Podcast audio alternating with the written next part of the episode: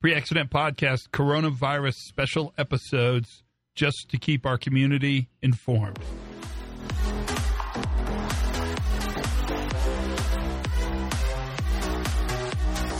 Hey, everybody, Todd Conklin, CoronaCast. How are you? It is Monday. Uh, what is today? May 4th. Monday, May 4th. If you're listening today, if not, you'll, uh, that'll kind of frame when this is. Today's CoronaCast discussion, Mondays are kind of depressing to me because I try to not watch the news at all or really check up on the news very much on the weekend.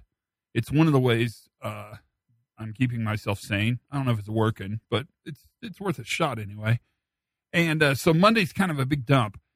But today I uh, actually heard a senior leader say something that I think is worth us thinking about.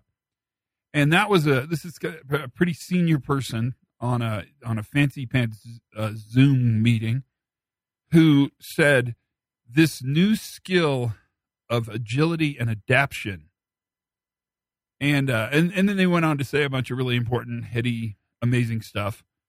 But it shocked me a little bit because the leaders see that as a new development. It's a it's a new thing. It's something as a corporation from the from the the sort of the CEO suites across the world they see as uh as this uh, new finding.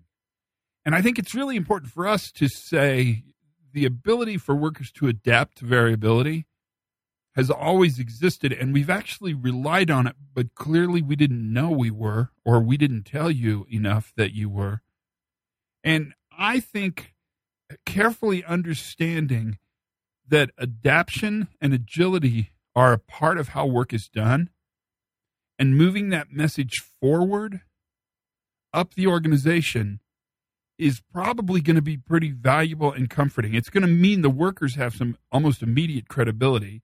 It's going to build trust, which is so vital to what we need right now for restoration. And most importantly, I think it'll make the, the C suite, the big bosses, maybe feel a little bit more confident and comfortable in their organization.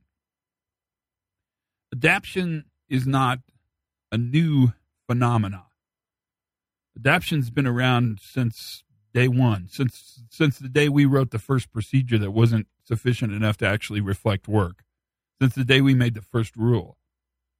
What we need to help our organizations understand is that when we needed capacity, we got capacity through agility and adaptation because those were already in our organization.